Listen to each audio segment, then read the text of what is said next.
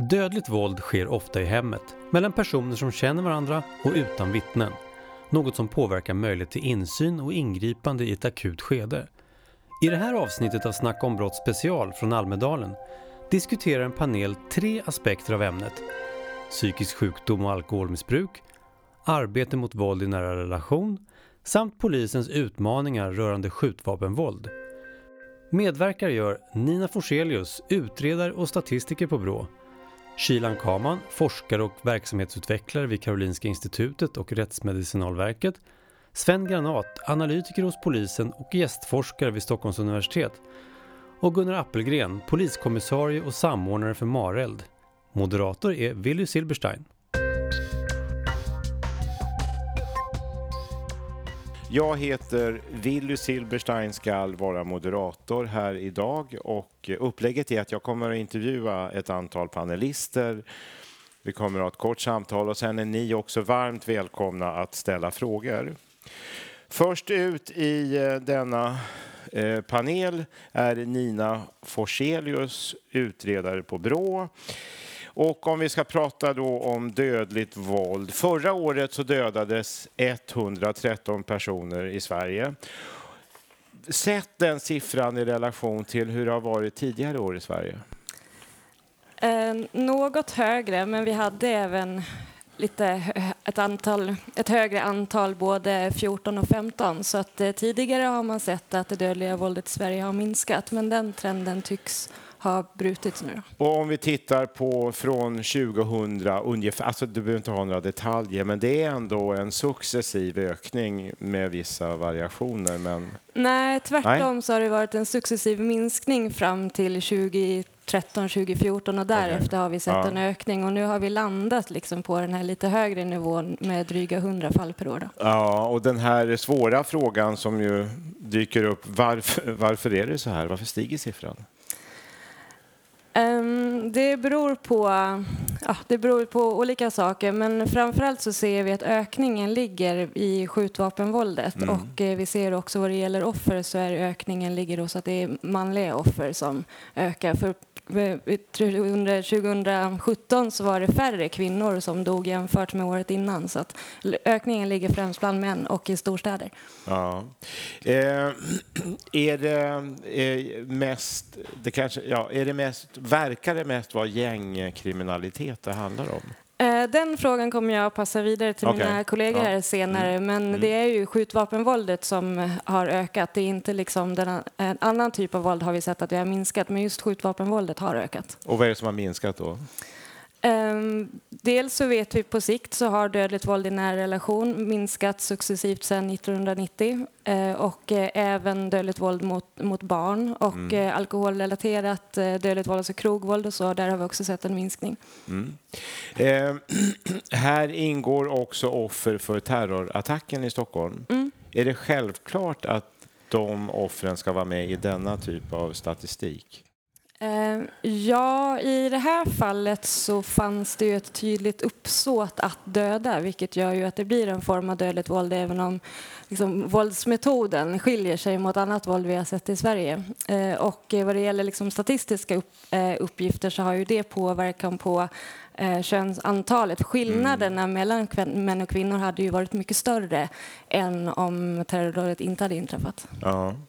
Eh, och nu eh, finns ju inte av självklara skäl statistik för det här året, men mm.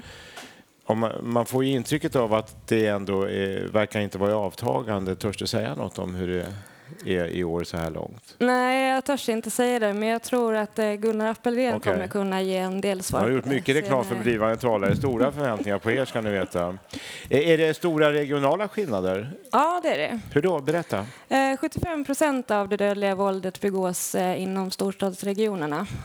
Och skillnaden mellan män och kvinnor är också större. Att det är ungefär åttio procent av de dödliga våldet mot kvinnor sker i storstäderna. Och sextio av män där.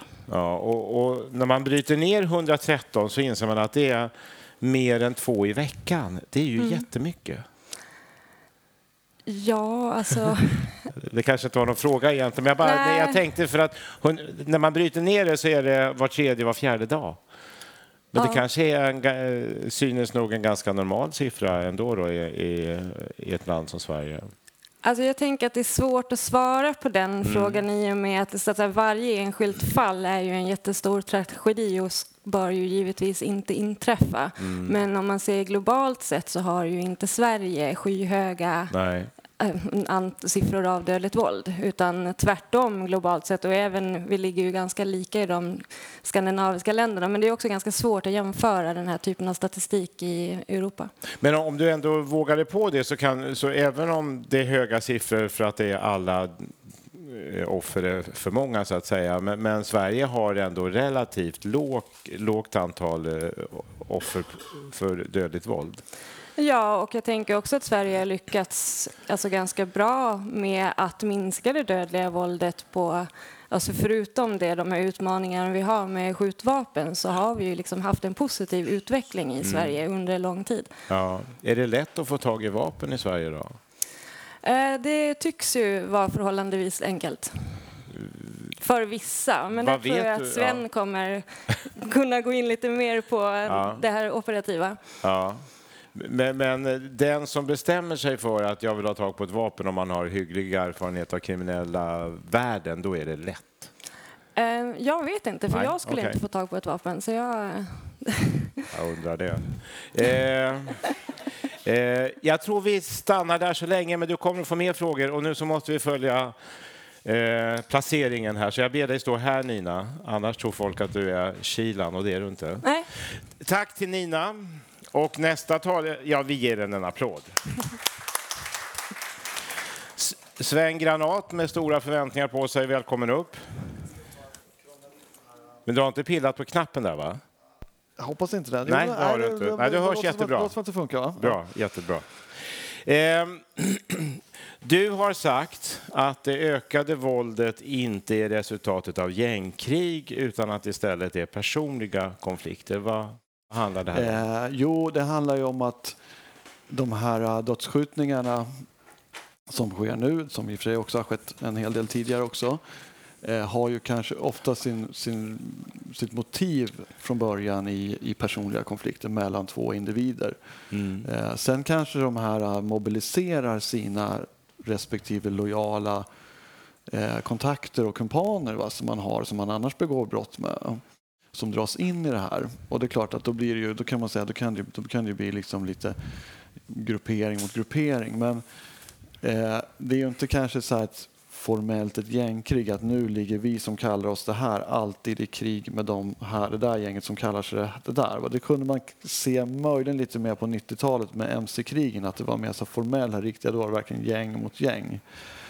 Men här är det oftast nu i de här saker, sakerna som sker i storstäderna mera personliga grejer från början. Va? Sen dras det ju in folk så att säga, på mm. båda sidor. Va? Det kan vara något syskon som dras in, och någon, så blir någon skjuten igen, och då blir det liksom ytterligare personer som ska hämnas. Va? Och man drar in varandra, och den har hjälpt, ja, den där hjälpte ju till där. Och men så, man och mobiliserar ändå sen de egna gängen, så att i någon ja. bemärkelse när det trappas upp om inte annat så blir det gäng, eh, ja, gäng det blir mot precis, gäng. Det blir, det blir så att säga många personer som blir inblandade kanske i samma, i samma mord. Va? Det kan vi se ganska tydligt att många av de här, det är ju liksom, det här är en, en, en samarbetsgrej, det här ja. mordfallet helt enkelt. Det är en som En som får hålla i pistolen helt enkelt, va? Någon annan är någon slags spejare, och sen så är det kanske, kanske ytterligare en annan som har fixat vapen eller fixat fram den här som ska hålla, som tar på sig och hålla i pistolen. Va?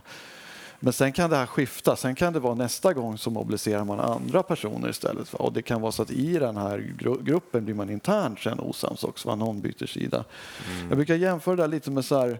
Kanske fors, alltså bland forskare också finns det ju så här grupperingar och sådana nätverk som... Men inte med samma konsekvenser. Nej, precis, precis. Nej. Men så finns det kanske vissa små så här konflikter och schismer. Ja. Ja, men de där, de brukar hålla ihop och backa varandra. Ja. Liksom. Och sen, men sen kan någon hoppa över för att just den, just den där, den grupperingen, han är ändå bra kompis med henne som är i den gruppen. De, de två kommer över, så då kan det ändå skifta lite så här ja. långt. Det, det är lite samma sak här. Och, och jag blir lite nyfiken, ja. vad är det för typ av gäng? Alltså, förr var det då eh, M C-gäng. Men nu är det andra typer av gäng. Vad, vad beskriver? Vad, ja, vad? Det, är ju, det är ju så att säga, kan man säga då, eh, unga män som försöker försörja sig på brottslighet. Ofta då eh, narkotikadistribution. Ja. Men jag menar, centralt. Är det gäng utifrån om han har invandrat från ett visst land? Eller att man, va, va, nej, är det, är mer, det, det, är nog, det är nog mera. Det är, det är sällan man har någon så här, all, nu har alla den här etniciteten, nu vi, har vi alla bakgrund där, just i det här landet. Va? Eh, utan man, har, man kommer från samma kanske förort. Ja. Och några, och det är inte helt omöjligt att, att, man är sysko, att det kan vara bröder, va, som finns i ett ledarskikt. För där har man, man har växt upp tillsammans. Mm. Men man delar snarare uppväxtmiljö. Va. Sen ja. om man blir kompisar under resans gång. Liksom. Mm. Okay. Du, det... Man har inget namn, det är väldigt viktigt att säga. Man har ställt, så här, vi, visst, man kan, en del kanske kallar sig för någonting. Men det är oftast andra som ger om det här namnet. Så. Ja. Och det är väl en ny trend då att personliga konflikter får så här extremt dramatiska konsekvenser. Finns det någon teori om varför det blir så? Ja, det enkla svaret är ju att eh, man har fått eh, tillgång till skjutvapen i ökad omfattning, helt enkelt. De mm. har sa- sagt att de säkert liksom, eh, spritts ut i de här miljöerna och trillat, trillat, liksom, kommit mer och mer i händerna. Och sen man, ja. Ja, förlåt. Och sen har man börjat använda dem, och det är klart, det skapar ju en rädsla hos, så att säga, de andra också. Ja. Så skaffar sig de vapen och börjar använda mm, dem. Det trappar upp varandra, eskalerar. Ja, men jag tror egentligen att själva liksom våldsbenägenheten och konfliktbenägenheten, den har alltid varit ganska hög. Ja. Hur, hur, enligt din bedömning, hur lätt är det att få tag i vapen i Stockholm? Ja, alltså bara det att vi gör ju... Vi gör ju alltså, tar ju beslag flera tusen vapen varje år. Flera tusen? Ja. Mm. Och, det är ju, och det säger ju någonting om var minimo, nivån mm. ligger. Va? Ja. Flera tusen, nu pratar vi landet, va? Men, men mycket, mm. av dem, mycket av dem är ju Stockholm. Alltså det, det säger sig självt att det finns en ganska stor arsenal. Va? Och vi vet ju från, alltså, från de här fallen, va? Att ibland man hittar då kanske ett förråd som den här grupperingen har tillgång till, va? Där det finns ganska mycket vapen. Va? Så det, det är väl lite som...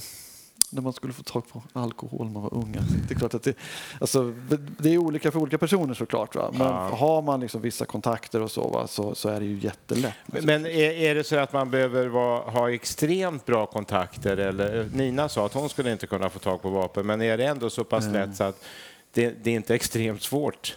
Nej, det tror jag. Och nu har man ju så mycket kommunikationsvägar liksom på nätet ja. och så. Det kan, det kan du nog söka dig fram till. Va? Och, man vet ju, det finns ju också vissa platser vad man kan bege sig till. Så jag tror, jag tror nej, nej det, det är inte svårt, tyvärr.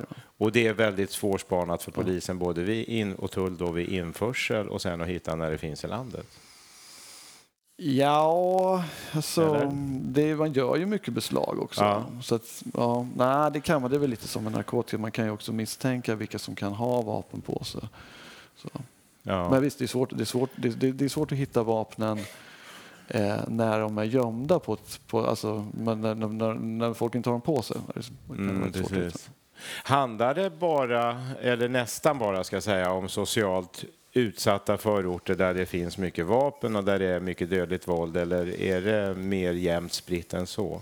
Alltså det, är ju en, det finns ju så att säga en överrepresentation när de här, när, när det, liksom folk blir skjutna och skadade av det, eller till och med dödade det på de så kallade särskilt utsatta områdena. Ja. Det är en oproportionellt stor del av händelserna som sker där. Va? Mm. Eh, men det är ju inte så att det är på något sätt isolerat. Nej. Till den. Och, och den här ökningen som vi har sett nu av unga, den, den, den gäller ju liksom både de socialt utsatta förorterna men också andra ställen. Va?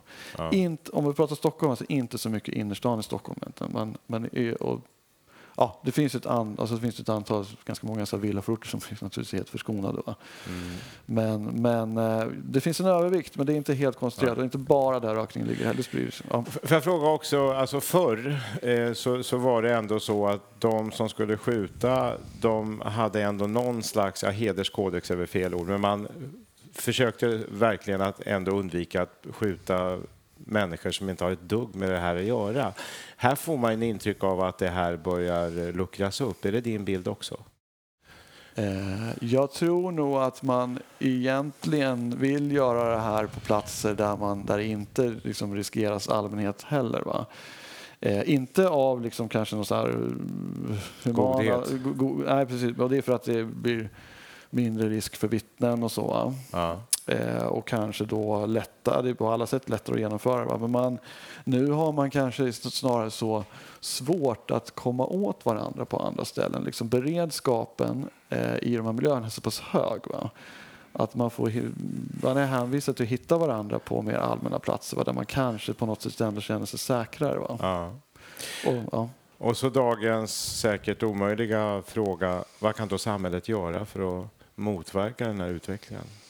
Ja, alltså återigen om vi tittar på vapnen, så alltså, det är klart att det är ju väldigt viktigt att få bort de här illegala vapnen, för det är ju klart det är svårt. Och det är svårt det är svårt att skjuta en person om man inte har ett vapen, va? Ja, det... och har man in, och kan man inte göra det, då blir det också svårare att genomföra de andra brotten som hänger ihop med det här, som är storskalig narkotikaförsäljning, mm. utpressning, mm. indrivning, va? Det, det är ena. Ja. Eh, jag ska försöka vara lite kort här. Nej, så, nej, nej, nej, det är eh, så jag sitter på klockan. Jag stoppade. Nej, det var inte därför. Ja. Men eh, och sen så eh, naturligtvis Eh, fånga upp de här personerna tidigt, va? För att satsa på ungdomarna kanske, och satsa på föräldrarna också, va? Ja. För det är ju en, det är en väldigt liksom snedrekrytering. Men, men har vi kommit långt i det här arbetet från samhällets sida? För man får ju ibland intrycket av att det här är en hopplös utveckling och samhället förmår inte att, att vända trenden. Alltså, om man tänker att vi, alltså, just att det här kan handla mycket om bara det här enkla med vapnen, det är en så kallad mm. situationell faktor, va? Och det ja. har, så har vi sett på andra områden att vi har lyckats förebygga mycket våld genom att vi har haft mindre intensiv konsumtion av alkohol, vi, alltså polisen finns mycket på vissa platser i de offentliga miljöer, det sker mycket våld, sånt är ofta ganska effektivt, okay. ja. Så att det, det kan det kan mm. finnas möjligheter. Sen ja. det, svår, det som är svårare är ju den här liksom illegala ekonomin som finns runt omkring, för den berör ju liksom alla egentligen, va? Finns det liksom ett intresse av att köpa svarta tjänster, låna pengar eh, utanför bankväsendet, eh, köpa narkotika, då kommer det finnas mm. sån här kriminalitet. Ja. Och den ja. kriminaliteten kommer ju uppstå till våld. Så det, det själva liksom marknaden kanske svår, ja. tyvärr svårare ja. att komma åt. Mm.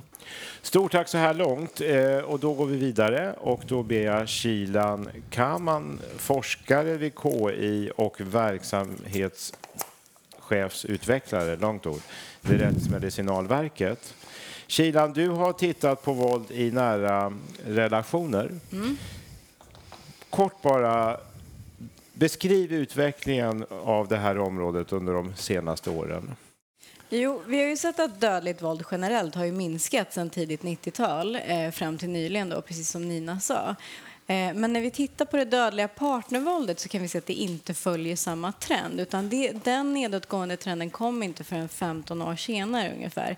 Så att från ungefär tjugohundrasex till tjugohundrasju, där kan vi se att det har varit en nedåtgående minskning av eh, mm. det dödliga partnervåldet. Och hur stort är problemet nu?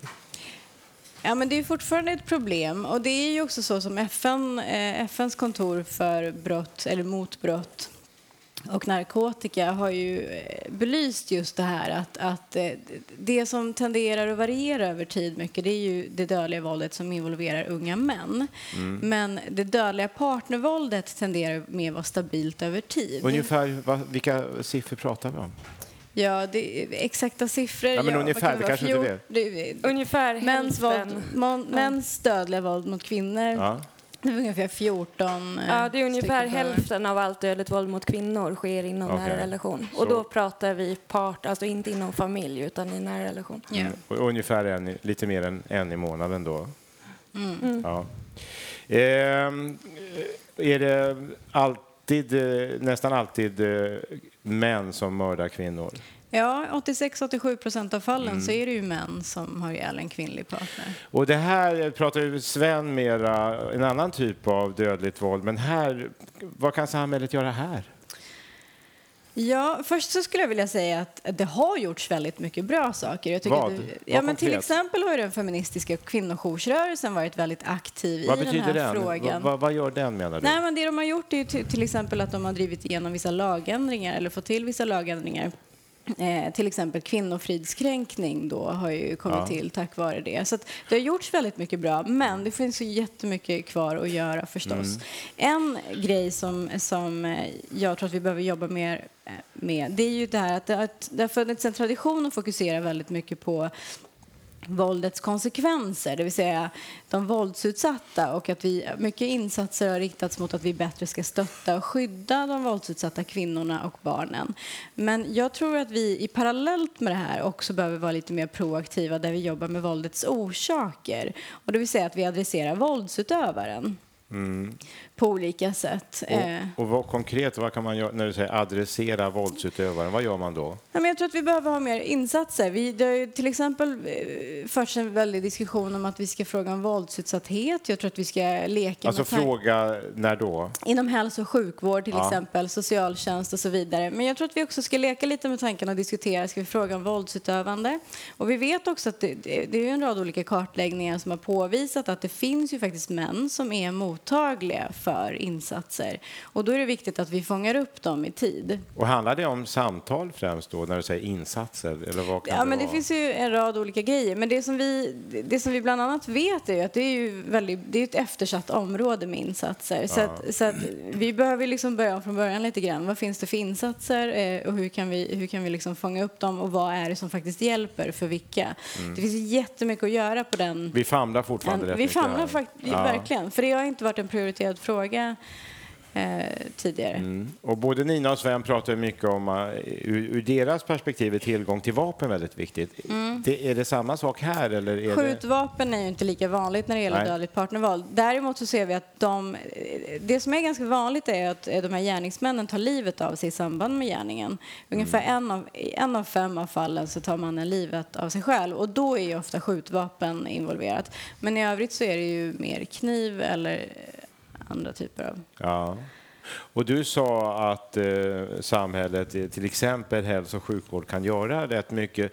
Mm. Är det på gång? Har det börjat eller borde de fler eh, aktörer sätta igång?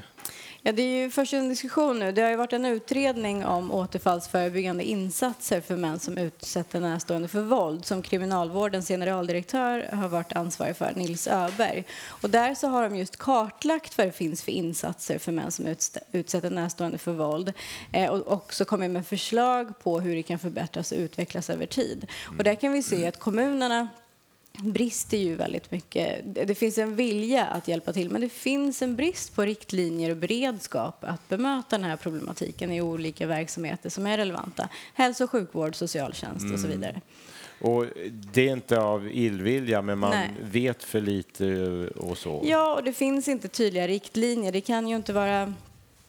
Eh, det ska ju liksom inte hänga på att det är eldsjälar som jobbar och som själva tar reda på att hur kan jag hjälpa den här individen, utan det måste komma tydliga direktiv, det måste finnas tydlig beredskap och tydliga riktlinjer inom verksamheter mm. som är liksom specifik för den verksamheten, och det sen eh, i sin tur förutsätter ju liksom bättre samverkan mellan olika aktörer. Mm. Och det har man ju kunnat se i dödsfallsutredningarna som Socialstyrelsen ansvarar för. Att det är just brist på samverkan i många av de här fallen av just dödligt mm. våld i nära relation. Och vilka är det som skulle kunna ha samverkat och förhindrat kanske? Ja, men mot... polis, socialtjänst, hälso- och sjukvård främst. Ja. Skola kanske. Men är det en känsla att det här är på gång att bli bättre? Eller det tror jag absolut. Men är det, och det är inte bara på snackstadiet utan Nej. det händer konkret saker. Ja, men jag tror det. Jag, ja. jag hyser stor förhoppning för den här utredningen nu som är ute på remiss. Betyder det också att du är optimistisk att den här höga siffran fjorton eh, på ett år, att den kan komma att sjunka? Jag tror att det tar tid. Det är ju ingenting som liksom översätts direkt i, i siffror vad gäller liksom våld i nära relationer med dödlig utgång. Men, men för att komma åt det här så måste vi ju förbättra arbetet med det icke-dödliga våldet i nära relation. Och där ja. finns det ju väldigt mycket som vi kan göra. För ju högre det är, desto större också risken att det blir dödligt våld. Ja. ja. Okej, stå kvar. Eh, tack så här långt. Och sist upp är Gunnar Appelgren, polis. Välkommen, Gunnar. Ja, tack. Eh, ibland får man känslan av, kanske orättvist då, att polisen ligger långt efter när det gäller att motverka gatuvåld. Eh, att ni ligger på, eh, hänger på efterkälken. Är det orättvist att säga så? Både ja och nej. Det är så att vi kan ju inte vara... på alla platser hela tiden. Nej. Däremot så kan vi utöva bra polisverksamhet, att vara i rätt miljöer, gå på rätt individer, göra bra analyser, vara på rätt tillfällen. Och där kan vi alltid förbättra oss. Men är, hur, ja, det är en konstig fråga, men hur bra är ni om du själv skulle ändå... Ja, men jag tycker att vi börjar bli bättre. Reformen har gjort, skulle jag vilja säga, att vi har tappat ett par år med tryck i den här kriminella miljön. Ja. Jag tror att det kan vara en av orsakerna till att vi har hamnat där vi är med den här ökningen. För den här ökningen med tio mord per år under två års tid kommer precis när vi sätter reformen. Mm. Och då menar jag inte att reformen är fel, förstår mig rätt. Ja, ja. Men reformen har gjort att vi har tittat inåt, vi har inte haft gruppchefer på plats, mm. vi har tagit bort specialenheter. Mm. Och bara för de som inte vet, det är ju en gigantisk reform. Polisen, Polisen blev en myndighet från att ha varit tjugosju, var det? Ja, ja, väldigt många. Ja, precis. Och det har tagit väldigt mycket kraft då att eh, tillsätta chefer. Och, och, och tittar vi utomlands i, med exempel så kan vi säga att det har gjort det på andra håll. Det tar någonstans mellan sex och åtta år innan man får ja. full kraft. Men vi börjar få bättre momentum, bättre kraft och ett bättre tryck i den här kriminella miljön som behöver. Och re, alltså generellt då, va, va, när det gäller att motverka och förebygga, vad gör polisen? Om vi tar förebyggande, för, mm. ska vi få någon ordning på det här så är det förebyggande. Och då är det förebyggande på femton till tjugo år. Få en hållbar social utveckling i, i samhället. Och när och det du är säger inte, hållbar inte, social utveckling, bara konkret. Att, att människor som bor på alla platser i det här samhället ska ha ett hopp och någonting, så lyckas i skolan, ha bo hyfsat mm. Mm. drägligt och det här. Och det behöver man göra tillsammans, och det är inte polisen som gör. Men för att komma dit så måste vi förtjäna tillit, vi måste förtjäna ett förtroende, och då är vi viktiga på det kortsiktiga, tre till fem år. Vi måste bryta skjutvapenvåldet. Mm. Vi måste lyckas i utredningarna när det gäller mord i den här miljön. Det får inte vara straffritt att bli mördad på vissa platser i det här landet, medan man har en väldigt hög uppklaring på mord på andra ställen.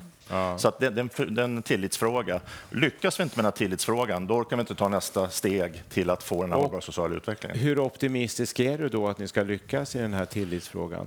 Ja, jag är optimistisk, för vad är alternativet? Mm. Att gå till jobbet och tro att det är kört. Jag tror ja. inte, men jag tror att det är ett hårt arbete. Det tar lång tid. Jag kan säga att vi, vi i Stockholm har ju haft tryck, och sen hade vi hyfsat lugnt i tre månader på våren. Och lugnt att det inte var så många dödare. Mm. Då hör man av sig från media och säger, har ni brytit trenden? Mm. Och vi försöker tjata hål i huvudet. Så det är tre till fem år innan vi har ser om vi kan bryta en trend mm. Mm. överhuvudtaget. Utan det är ett hårt arbete under lång tid och ihop med och utveckla oss. Och vi måste titta på olika saker. Och det vi gör nu när vi har rekryterat två forskare till, till regionen, att vi går igenom samtliga mord och mordförsök i Region Stockholm.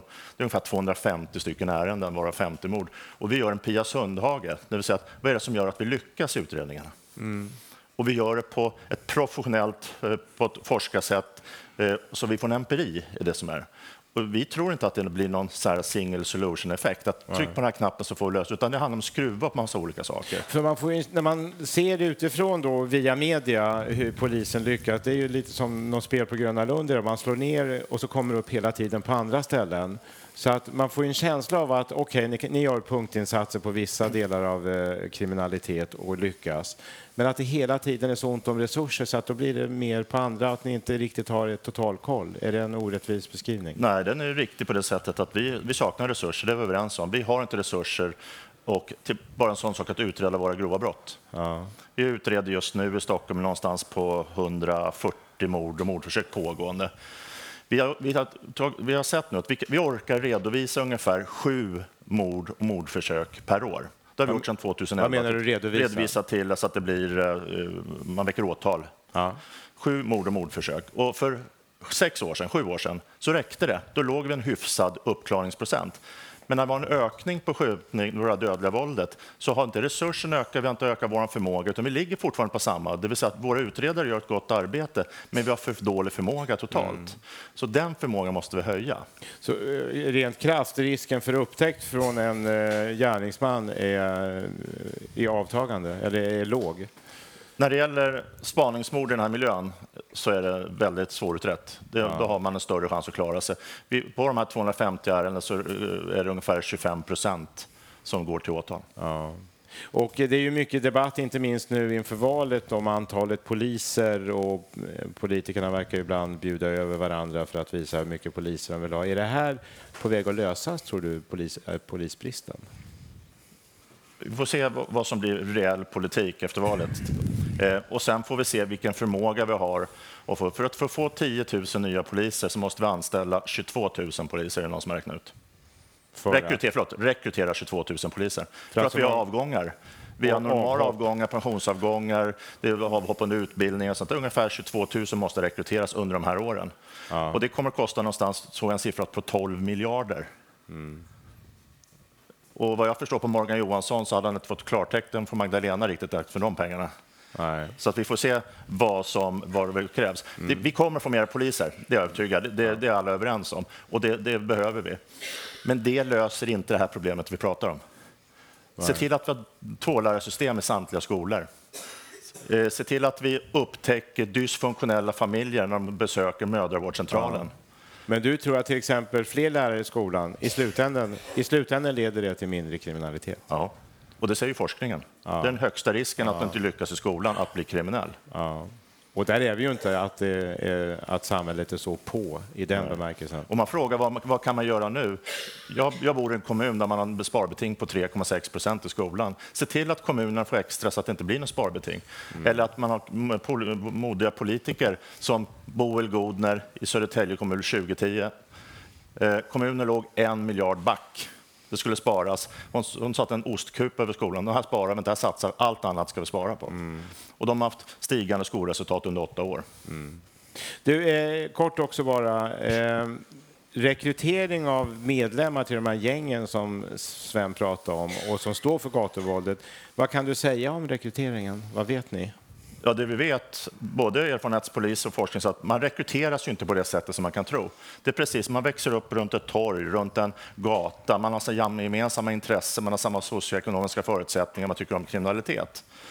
Och sen bildas man det här. Det händer att man tvångsrekryterar, det händer att det blir en rekrytering, men det är vanligt att man växer ihop. Mm. Man säger också gäng, och när man säger gäng då tänker man på Hells Angels, som var det som var varumärkesdefinierat tidigare. För femton år sedan ville alla de här företagen se ut som Hells Angels. Det var västar och collegetröjor. Det existerar inte idag. Nej. Vi pratar om nätverk. Och nätverk, det är vi som sätter nätverket. Det bygger på social nätverksanalys. Det vill säga att de här personerna begår brott ihop. Alltså bedömer vi att de är ett kriminellt nätverk. Och Kalle i mitten, han genererar kriminalitet. Så ska vi få ner kriminaliteten i det här nätverket, då måste vi komma åt Kalle före Pelle. Det är ju det vi bygger, så det är våra nätverk. Men det som händer i media och det som händer även inom rättsväsendet, det är att man översätter, att man flyttar epitetet nätverk till gäng och menar samma sak. Mm. Och sen kommer killarna ut och känner att vi tillhör inget gäng. De känner inte igen sig, vi tillhör inget gäng på något sätt. Vi, det, vi har, precis som Sven berättade, man har en lojalitet, kompisar. Ja. Och så blir man ovänner så man inte är kompisar längre, så är man mm. nya. Mm. Spelare. Bilden via media är att de flesta i såna här gäng har eh, invandrarbakgrund, är det så? Både ja och nej, beroende på, tittar man på hur det ser ut i våra socioekonomiska utrymme, äh, områden. Bor det bara folk från Iran, ett område, runt ett torg, så de som blir kriminella runt det torget är ju iranier. Mm. Är man finnar så är man finnar, och är man annat. Så att det beror på att vi samlar olika former av våra eh, nya medborgare i Sverige i vissa områden, blandat med de andra socioekonomiskt svaga. Mm. Och den färgas av hur det ser ut. Mm. Det som medför att det blir svårare polisiärt. För får en etniskt sammansatt eller någon annat som håller ihop det mera shit än kriminella, alltså bara pengarna, så är det svårare att komma in för polisen med olika åtgärder. Ja. Och nu menar jag spaningsåtgärder, mm. kanske inte mer som förebyggande åtgärder. Där. Blir, blir deltagarna i de här nätverken, eller vad man nu ska använda för ord, allt, yng, allt yngre? Nej, det, det ska jag inte säga. Det, man, man, det, finns, det finns ju ett antal rapporter. Man pratar om yngre kriminella nätverk som påverkar lokalsamhället och sen äldre. Det blir någon form av kriminell organis, organisationsgrad på det här. Det vi vet, det är att skjutvapenvåldet drabbar allt yngre. Vi ligger ju värst i Sverige, mellan femton och tjugonio år med skjutvapenvåldsskadade. Ja. Så att vi vet att skjutvapenvåldet drabbar allt yngre. Kan det vara så, avslutningsvis till dig, kan det vara så att en del av gärningsmännen är så unga så de faktiskt inte riktigt, att det är lite tv-spel över det hela? Att de inte riktigt fattar allvaret? Ja, det finns ju de som har hoppat av och berättat om sina exempel att man förstod inte vad man så gav sig in på initialt. Ja. Kanske inte när man skjuter ihjäl någon, det tror jag inte. Utan nej, när man gör sin debut att vara langa knark eller göra saker, att man förstod inte att det riktigt är olagligt och så vidare. Det finns en del, tycker jag, exempel på att man berättar. Och inte heller att det med stor sannolikhet skulle vara början på något betydligt grövre i förlängningen.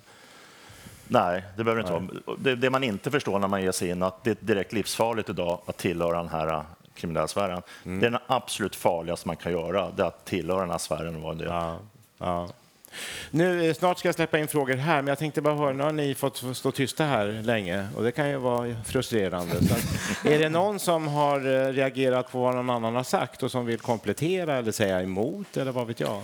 Nina? Nej, jag kan fylla i lite på det ja. Kylan sa om att man ändå kan vara lite positivt optimistiskt. Nu har det ju antagits en handlingsplan, en nationell handlingsplan mot mäns våld mot kvinnor. Och med anledning av det så får man ju fokus på de här frågorna, och det har vi ju sett tidigare att det kan ha positiv effekt. Och eh, med anledning av det så försöker vi titta nu på ifall vi också kan ta fram siffror på i nära relation inom den officiella statistiken, så att man kan ha en årlig uppföljning även på det, precis som vi nu har sedan tjugohundraelva mm. med skjutvapen och kön. Och, och du tror, för jag, jag är lite allergisk mot ord som handlingsplan, för det är ofta bara ord, men du är rätt trygg med att det kommer att leda till konkreta åtgärder, denna alltså, handlingsplan? Alltså jag tänker att om man ändå har ett, liksom ett stort övergripande kriminalpolitiskt mål om att mäns våld mot kvinnor ska upphöra, så är ju dödligt våld den absolut grövsta formen. Och om ja. man då ska komma åt det, så är det precis som Kylan säger, så måste man också börja på det icke-våldet, men mm. också att man fokuserar på att det inte är socialt accepterat att utöva den typen av mm. våld. Mm. Och, det, och det har vi ju sett, om man säger som från nittiotalet, att det finns då en viss typ av dödligt våld som har minskat, att det såklart beror också på insatser från samhället. Mm. Mm. Sven, har du eh, reagerat? Eh, nej, men jag kan också bara fylla på det här lite ja. ändå, så här, ja, optimistiska och positiva. Att vi har ju gjort, som Kina säger, mycket, mycket bra. Liksom. Det är egentligen många olika typer av dödligt och grovt våld som har minskat under trettio år nu. Ja. Eh, och där vi har liksom haft alltså, satsningar. Alltså, det, för, alltså, det är fler och fler barn som går i förskola till exempel. Och det är väl så här, förebyggande för dödligt våld mot barn till exempel. Jag tror, jag tror att förebyggande mot dödligt våld i nära relationer också faktiskt. För att liksom... Det finns professionella, de här familjer kommer i kontakt med andra. Eh, sen så ska vi, och vi har ju också, om, om vi tittar på våld som inte är dödligt till exempel bland unga män, så finns det ju också tydliga indikationer på att det faktiskt minskar. Det är ju ja. färre som kommer in till sjukhus och har blivit liksom nedslagna i just den här kategorin, va? Män mm. mellan femton mm. och trettio år. Va? Ja. Eh, Och, så att det finns liksom ingen, ingen så allmänt ökad våldsbenägenhet, utan det är just de här eh, skjutvapenhistorierna i mm. eh, vissa storstadsmiljöer som är kopplade till väldigt mycket till annan ja. kriminalitet. Det är just mm. det problem vi har. Och en, en sak till också som vi nog ska vara liksom, visst, vi ligger mycket, vi ligger högt jämfört med en del andra europeiska länder på just det, men samtidigt har vi ju inte sett, eh, vi, har, vi har ett terrordåd tyvärr som har hänt förra året, men vi har ju inte liksom skjutvapenvåld i terrorsyfte har vi ju faktiskt inte sett i Sverige, till skillnad från andra länder. Det kan vara tillfälligheter, men jag tror att det här säger ändå någonting om att vi kanske ändå har ett samhälle där folk, trots allt, man känner att man har, man har, man har ett hopp ändå, va? För det är mer hopplöst om du börjar skjuta folk för att få en bättre, och dig själv för att få en bättre plats i himlen, än om du skjuter folk för att du ska tjäna pengar eller att de står mm. i vägen för din ja. egen kriminella karriär. Mm. Det, liksom, det, det här låter kanske väldigt absurt, va? Men det fin- Nej, men, ja. det, jag föredrar faktiskt det där att, man, att det finns ja. liksom ett rationellt skäl ja. i livet. Ja, och, och, det är ju absurt. Och det, är, det, det, är, det, kommer, det, kommer, och det är lättare att jobba med. Ja, bra. Kina, vill du säga något? Sen ska jag släppa in publikfrågor. Nej, men, om det finns bara en liten kort kommentar. Ja. Jag vet inte riktigt hur jag ska formulera det, men, men jag, jag har ju en farhåga av att det här fo- vår, vårt fokus på eh, det dödliga skjutvapenvåldet bland unga män liksom övertar lite fokuset från det dödliga våldet mot kvinnor. Liksom. Och vad menar du att det då riskerar att göra att samhället inte gör lika mycket? Ja, men lite så. Ja. Att det blir, att det liksom blir lite överskuggat. Och det är ju ja. jättebra att det liksom ska tas fram årliga uppföljningar. På, och det finns ett handlingsprogram. På, det finns, ett, det finns ja. en handlingsplan, och då blir det alltid ja. bra. Ja. Nej. Nej, men, men just att det, att det kommer liksom presenteras statistik från Brå, för det har ju liksom inte riktigt gjort det. Äm, det, det på något sätt tid. förstärker frågans tyngd också. Ja, men lite att vi kan okay. kartlägga ja. utvecklingen över tid. För hade det gjort ja. så hade vi också kunnat se ja. att det har liksom varit mm. eh, ganska stabilt under en längre ja. tid, när det övriga dödla, dödliga våldet faktiskt har minskat. Så att, mm. så att vi får inte glömma bort eh, det dödliga partnervåldet. Det är väl det som ja. är min kommentar. Ja. Mm. Tack, eh, Kylan. Finns det frågor här ute? Ja, där, vad bra. Ja, hej. Marcus Claesson, kommunalråd i Malåstad. Jag riktar mig till Gunnar. Du sa flera jätteintressanta saker. Så först sa du, vi ligger värst i Sverige mellan fjorton och tjugonio år. Och då tänkte, äh, Europa. I Europa, bra. Tänkte, vilka är vi annars då? Ja, ja, okay. Den ena grejen. Den här grejen får ju jag ta till mig då som kommunpolitiker. Men två lärarsystem, när jag samtidigt känner aha, vi har brist på lärare i Sverige. Det blir tufft för mig att försöka lösa liksom. Men jag förstår ju vad du menar. Men jag frågar dig då som är ute i verkligheten, eller nära verkligheten. Hur viktigt skulle du säga att det är med till exempel tvålärarsystem för att i förlängningen faktiskt minska kriminalitet. Ja, okej. Okay. Så tar du på den liberalhatten. Ja. Ja. Det är svar på frågan. Ja. Ja. Vad säger du? Ja, men alltså, det är ju det är därför Liberalerna säger skolan först. Vi lägger ju mest pengar på skolan av alla partier. Så och du håller det... med om att här finns ett direkt samband? Ja.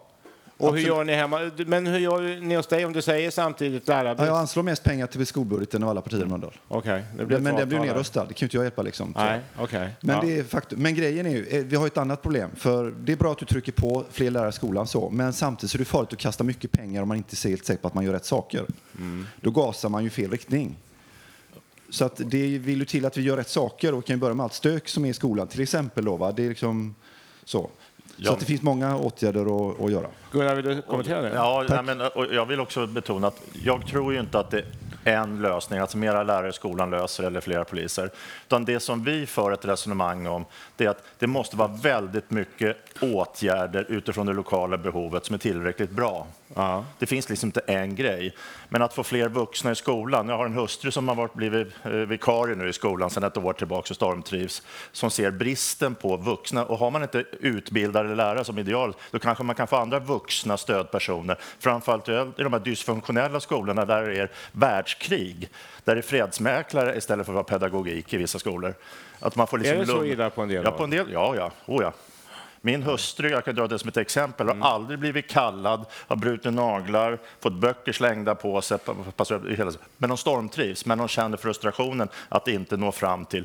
Det är tjugofem elever och man får fredsmäklare. Av de här fyrtiofem minuterna så håller man på fredsmäklare i tjugofem minuter kanske. Hur gamla är eleverna? Vad är det för stadion? Ja, de är mellan, går från tvåan till nian. Åttan och nian är mycket lugnare, men mellan någonstans alltså, mellan stadiet. Ja, jajamensan. Och det är barn med särskilda behov som inte har fungerande hem, eh, som inte har fungerande familjer, som inte, och så massa också olika bokstavskombinationer och allt vad det kan mm. vara för något, som har, behöver extra stöd. Och utifrån då det att man knappt orkar med uppgiften och vet att nästa läsår så ska det skäras med tre komma sex procent i skolbudgeten. Mm. Alltså, det är ju ett, det är hål i huvudet, ursäkta uttrycket, när vi vet. För problemet är ju inte att vi inte vet vad som behöver göras. Det finns ju forskning, vi har, vi har ju pratat om det här i trettio år. Problemet är att vi inte gör det. Ja. Att vi inte får ihop det. Mm. Tack. Eh, där har vi en frågeställare. Varsågod. Ja, Marta Wallinius. Jag forskar också om våld inom rättspsykiatrin. Eh, jag tycker det är jätteint- jag vill faktiskt haka på precis just ja. den här diskussionen. För att det är, också, det är just det här man ser med skolan. Och det som du säger, Gunnar, att det finns metoder. Alltså internationellt sett och även i Sverige så ser vi att det finns metoder som är riktade mot skolan som vi kan arbeta med. Men problemet är att vi inte använder oss av dem. Och om vi använder oss av dem så har vi kanske inte heller resurserna för att tillämpa dem på ett korrekt sätt. Sätt. Eh, och dessutom ytterligare ett problem är att alla sitter med varsin penningpung. Skolan sitter med en penningpung, socialtjänsten med en, polisen har sin budget. Men vi behöver jobba tillsammans i de här frågorna. Mm. Det är så vi kan lyckas med det. Så det kommer fortfarande vara problemen när vi har de här barnen som vi vet behöver insatser. Jag ska säga familjerna. Mm. För det som du säger, vi ser det på mödravårdscentralen. Så det är där vi måste in. Och frågan är hur vi kan nå dit för att jobba långsiktigt. Ja. Om vi inte kan skippa stuprören så kommer vi nog aldrig att kunna komma dit, ja. tror jag. Sven, vad säger du om det? Nej, men absolut, jag håller med. För det första att man ser att just kopplingen mellan så här, att det har varit en havererad skolgång och dåliga skolresultat och man har liksom inte riktigt fått den situationen att fungera när man har växt upp. Jättestarka samband med grov, med grov kriminalitet ja. och så här, framförallt så här lång kriminell karriär också. Eh, och det är ju så jättetydligt när man jobbar med de här fallen att det är ju de här personerna, det, det, man kommer ju ofta från hem där föräldrarna och inte heller har hög, några högstatusjobb. Man har svårt att stötta sina barn också i till exempel alltså läxläsning och så. Det är ganska många syskon och så där. Så att, eh, visst, vi pratar mycket om så här, det är mycket fokus nu på att polisen ska lösa de, alla de här samhällsproblemen, men det är ju alltså, det kan ju bli lite, det ska man göra också liksom, men det kan ju bli rätt fel liksom om man inte satsar på just skola, även så för alltså även andra barnomsorg, mödravård, allting hela hela vägen liksom, och det skulle nog behövas jättemycket som säger mycket mera vuxna helt enkelt. Och, per barn i, ja. i skolan. Liksom. Och det är ju som jag tror att Gunnar var inne på, eller kanske någon annan, det är ju en investering mm. ändå som, förutom att man slipper mycket lidande och död, så det betalar sig ju. Mm. Ja. Ja, men det finns, Ingvar Nilsson, nationalekonom, har ju visat avkastningen. Det finns ju ingen annanstans du kan få den avkastning på pengarna. Nej. Mot att du investerar i barn och ungdomar, i mm. andra åtgärder, ja. Och minskade kostnader efter tio mm. år. Ja. Tack. Nu, varsågod. Jag, hej, jag jobbar i Malmö på en skola i Malmö och eh, jag tänker att skolan är ju såklart det absolut viktigaste, och jag tänker att skolpolitiker har ingen aning många gånger om vilken verklighet de här barnen befinner sig i. Mm. Det räcker inte med skolpolitiken. Vi måste jobba med, med minskade klassklyftor. Vi måste jobba med stöd till nyanlända. Vi måste bryta isolering. Vi måste bryta, boende, bryta boendesegregation, så att säga. Vi måste arbeta utifrån forskning. Ja. Liberal skolpolitik är de flesta inte överens om i skolan att det inte är en forskningsbaserad eller framgångsfaktor. Jag tänker att vi behöver ha mer fokus på förebyggande och främjande åtgärder. Mm. Och en annan sak som jag vill säga också är att vi pratar om att barnen kanske inte vet eh, vad de hamnar i när de hamnar i kriminella. Barnen vet. Jag, jag möter till exempel en elev i årskurs fem i våras som, som jag sa, åh vad roligt att det går bättre för dig nu. Så svarade han mig så, ja, jag har bestämt mig. Jag ska inte bli kriminell. Jag ska bli något när jag blir stor. Och jag träffar många barn som inte har något tro på att de kan bli något. Ja. Och jag har lärare som har haft tre elever som har blivit skjutna. Jag har elever som har kusiner, syskon och så som har blivit skjutna. Mm. Det är den verkligheten barnen lever i. Och jag var på en annan föreläsning igår där man pratade om att det är oerhört viktigt att prata med barnen om den verklighet de befinner sig i. Att prata med barnen om våldet, för de vet det. För det är förebyggande. Mm. Tack. Hade vi fler frågor? Nej, men då går vi, för jag tänkte fråga, vi har, vi har varit inne på det, men jag skulle ändå, om ni får, om ni hade Morgan Johansson här och ett medskick, ett konkret förslag, jag vet inte Nina, du som forskar, om du törs ha det, men, men då slipper du om du inte vill det, men ni andra är ju mera tyckare och fria och sådär. Vill du säga något där, Nina, eller? Du slipper, känner ingen press. Jag kanske hakar på någonting. Ja, ja, bra. På ja, men vi fattar. Sven. Eh, oj, jag var jag väntade på att Nina skulle säga någonting. Jag skulle ducka lite här. Ja. Eh, oh, eh, jaha, eh. Kylan, vill du börja och rädda Sven här som... Jo, men jag tänker lite... Jag, jag, jag vill gå tillbaka till det jag sa om att vi måste vara lite mer proaktiva när det gäller våldsutövare av partnervåld och våld i nära relationer. Och då vill jag också belysa att jag inte menar då att vi ska ta resurser från de våldsutsatta kvinnorna och barnen, utan det måste tillsättas mer resurser för att det ska jobbas med parallellt med eh, våldsutövare. Eh, för, för det finns en motsättning där, att vadå, ska vi ge stöd och behandling åt, åt eh, män som är våldsamma mot sina familjemedlemmar? Det, det verkar ju väldigt osympatiskt, men vi har ju alla samma mål, och det är ju liksom att... Men det är väl inte förhindra. Osympatiskt om det leder till mindre våld? Ja, precis. Det är, det är det som är ambitionen, att ja. eh, partnervåldet ja. ska... Men mer resurser, det är ditt mer resurser, ja. Yes. Mm. Sven, har du funderat klart? Nej, men det, vi har pratat om skolan förut mycket, så det, det är ju klart att där mm. för det är ju någonstans kriminalitet börjar i uppväxten, och var finns uppväxten? Jo, den finns till stor, väldigt stor del i skolan, och den kan också påverka. Det är lite svårare för oss att gå in och säga man har ju den familj man har, liksom, man har de föräldrar man har. Det är också, det kan vi liksom inte riktigt så här, samhället har ju lite svårare kanske att så här, verkligen mm. gå in och skruva där på. Men det kan vi göra med skolan, så att mera, mera resurser ja. där. Och man kan ha mycket synpunkter på hur skolreformerna har varit nu, och liksom med en ökad så att en grad av tävlan om man ska kunna mm. byta skola. Finns nog mycket problem i det där, absolut. Så det, mm. sen, sen återigen, nu blir det vapnen också. Där kan man ju också jobba lite med, alltså ute i Europa. Liksom, för det är därifrån vapnen kommer ifrån, oftast liksom från konflikthärdar, från... Eh, Eh, mycket kanske från Östeuropa också. Alltså, man måste kanske jobba mot inflödet verkligen också. Mm, ja. För det är, man, man, man kan säga vad man vill, liksom, men å, återigen, alltså, det gör ju, får man bort det så blir de här brotten tekniskt svårare helt enkelt. Mm. Gunnar och sen eh, Nina. Om eh, de sitter makten efter valet, så ja. tycker jag man ska se till att det blir en blocköverskridande överenskommelse gällande social hållbar utveckling. Eftersom vi pratar om femton till tjugo år, så kan vi ta fyra års perspektiv till att börja med. Mm. Sen tycker jag man ska tiodubbla Ibrahim Baylans segregationsmiljarder som han nu har redovisat, och se till att de inte är projektpengar. in i linjeverksamheten. Se till att... alltså, förklara konkret vad skillnaden är då, så att vi förstår. Nej, men vi, vi kan ju se exempel på, men det har ju varit Blommanpengar, det har varit storstadslyft, det har varit Järvalyft, massa mm. insatser, och man har, för, man har förbättrat livet för ett antal individer. Det som händer är att lyckoparadoxen, det är att de här individerna flyr från den här orten till andra ställen, och det flyttar in andra med socioekonomiskt svaga. Se till att du får in miljarderna in i strukturerna och att de används utifrån det lokala behovet, och de samordnas lokalt. Mm. För att det skiljer sig också mellan olika behov. Och vad kan det vara för typ av verksamhet, så vi verkligen förstår, som du ja, det, tycker det man kan vara att man, man, bland annat uppsökande när det gäller barnavårdscentralen, det är skolan som jag sa, det kan vara att man bildar community center, man, man kanske skapar kontakt med olika frivillighetsföreningar ja. man, och så vidare och så vidare ja. utifrån det lokala behovet mm. och att det finns pengar för det.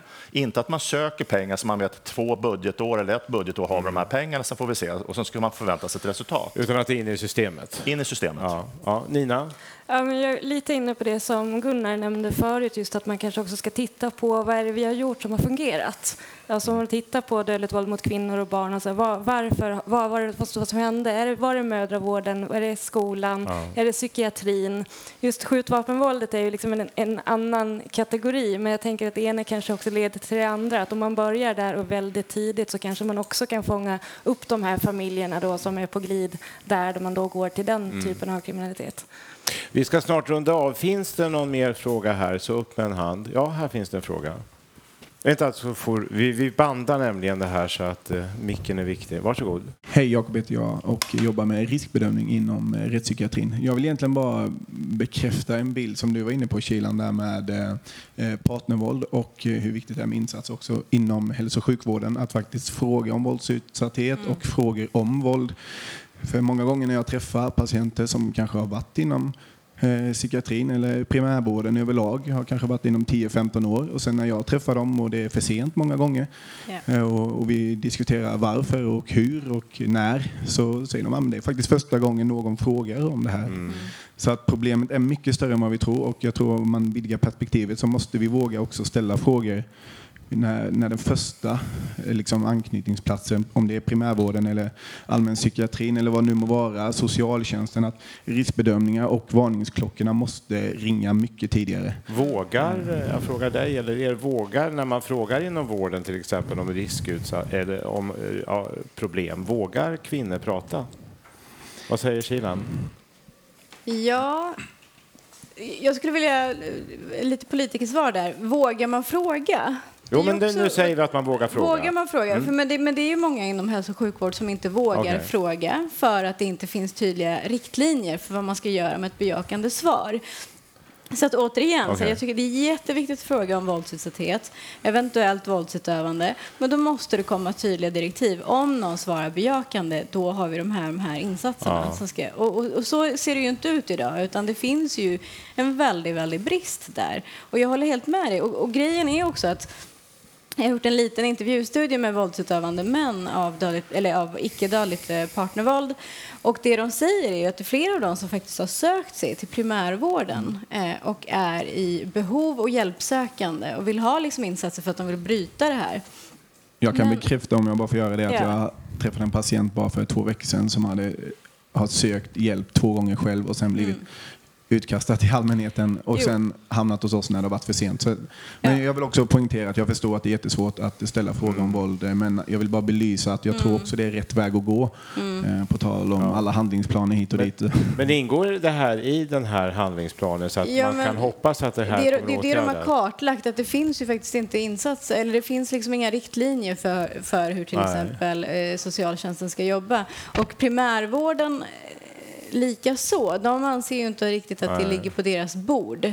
För då är det ännu värre om man frågar och sen är det ingen som tar den bollen. Nej. Det är ju och, det är, nej. och det är flera ja. som faktiskt vänder sig till primär, primärvården ja. och säger ja. att jag är våldsam ja. i hemmiljö. Och primärvården blir så här, fast det här ja. är ingen diagnostik, så att det ligger ja. inte på mitt bord. Nu så ser jag flera händer plötsligt, ja. nu stoppar jag bryskt. Varsågod. Hej, Susanne Jansson heter jag och jobbar på Länsstyrelsen i Kronoberg och har uppdraget att jobba mot mäns våld mot kvinnor i nära relationer. Vi utgår ju från den här nationella strategin som du har nämnt, som är en tioårig strategi, och där vi också ska jobba med mycket, väldigt mycket med förebyggande arbete just mot förövare. Det är prio ett just nu Och eh, vi jobbar väldigt mycket med det. Ett av våra bekymmer är ju just det här att vi får, har svårt att komma in i skolan. Skolorna säger själva att de har fullt upp. Det är inte, de, det är inte deras uppdrag. Vi blir inte insläppta, utan eh, vi har ju pratat väldigt mycket om att vi måste öka kunskapsnivån till lärare och övrig elevhälsopersonal för att de ska kunna se de här särskilt utsatta grupperna, de här särskilt utsatta eleverna. Hur jobbar vi med det? Det vi istället satsar oerhört mycket på just nu, det är att komma ut i idrottsföreningar, för de möter ju också jättemycket barn och ungdomar. Mm. Vi, så just den här satsningen på barn och ungdomar, förebyggande arbete och att våga se och att våga ja. fråga. Jag har även jobbat med förövare tidigare, och att ställa frågorna om våld är inte svårt. De vill prata om det. Om man ja. inte lägger så mycket skuld och skam så går det. Ja. Tack. Vi har, och det får bli kort här framme. Du ville säga något? Ah, okej, okay. Nej men okej, okay. Bra. Eh, och det är ingen annan heller, för jag tycker det är viktigt att... Ja, okej. Okay. Du får kort, vänta, du ska få en mick. Här, här, här. Säger du? Du är bland vänner. Nej, men jag tänkte på det, just kopplingen till utsatthet av våld. Eh, barn som utsätts av, i, av våld i hemmet. Eh, och kopplingen mellan att bli extremist eller, eller ja. kriminell eller så. Alltså där måste vi göra mer. Vi... Vi gör väldigt många socialtjänstanmälningar i skolan mm, mm, eh, regelbundet. Mm. Men hur kan man förebygga att det inte händer? För det är ju det är inte så att det är dåliga familjer det handlar om. Det är utsatta familjer många ja, gånger det ja. handlar om. Tack. Eh, innan vi slutar tänkte jag till var en frågan.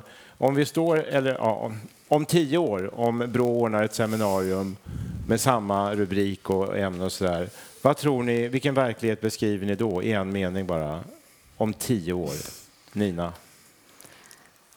Jag tror inte att vi kommer ha den här diskussionen om skjutvapenvåld. För där tror jag att eh, polisen kommer ordna upp det, så satsar så otroligt mycket på det. Och jag har också lite så här farhågor med Kylan, att den här konstanta partnervåldet, att det fortfarande eh, är bestående. Men eh, jag hoppas också att vi fortsätter se den här positiva mm. utvecklingen av det mer vanliga. Ja. Tack Sven. Alltså tio år, det går ganska snabbt. Det går snabbare mm. än man tror. Jag, vet. jag tror nästan stod jag kanske för tio år sedan. Inte riktigt. Men och jag, jag tror som, som, som Nina säger att alltså det här dödliga våldet i nära relationer idag historiskt sett visat sig ganska alltså, svåra. Det ligger kvar där när annat mm. kan variera. Så det kommer ja. vi nog stå tyvärr och diskutera ja. fortfarande då. Men bättre när det gäller gatuvåld och... Ja, det är svårt att säga. Jag, jag, jag skulle nästan säga att vi kanske står och diskuterar ungefär samma saker. Okej. Okay. Kylan? Ja, men förhoppningsvis så pratar vi om effektutvärderingar. Vad funkar för vem? Hur ska vi jobba och mm. för vilken målgrupp? Mm. Och lite mer anpassade insatser. Så att lite mer utvärderingar av vad som funkar. Gunnar? Jag tror inte att vi står här och tittar på de väldigt höga eh, skjutvapenvåldssiffrorna. Eh, om vi tittar på från Storbritannien och vi tittar från amerikanska exempel, så få, kan man få ner skjutvapenvåldet. Det som är, det som är utmaningen är att se till att inte knivvapenvåldet ökar samtidigt. Ja. För det är så man sett internationellt. Och sen ger vi panelen en rejäl applåd. Tack!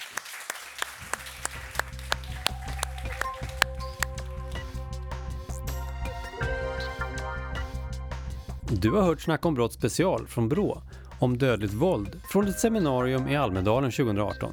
Medverkade gjorde Nina Forselius, utredare och statistiker på Brå, Kylan Kaman, forskare och verksamhetsutvecklare vid Karolinska institutet och Rättsmedicinalverket, Sven Granat, analytiker hos polisen och gästforskare vid Stockholms universitet, och Gunnar Appelgren, poliskommissarie och samordnare för Mareld.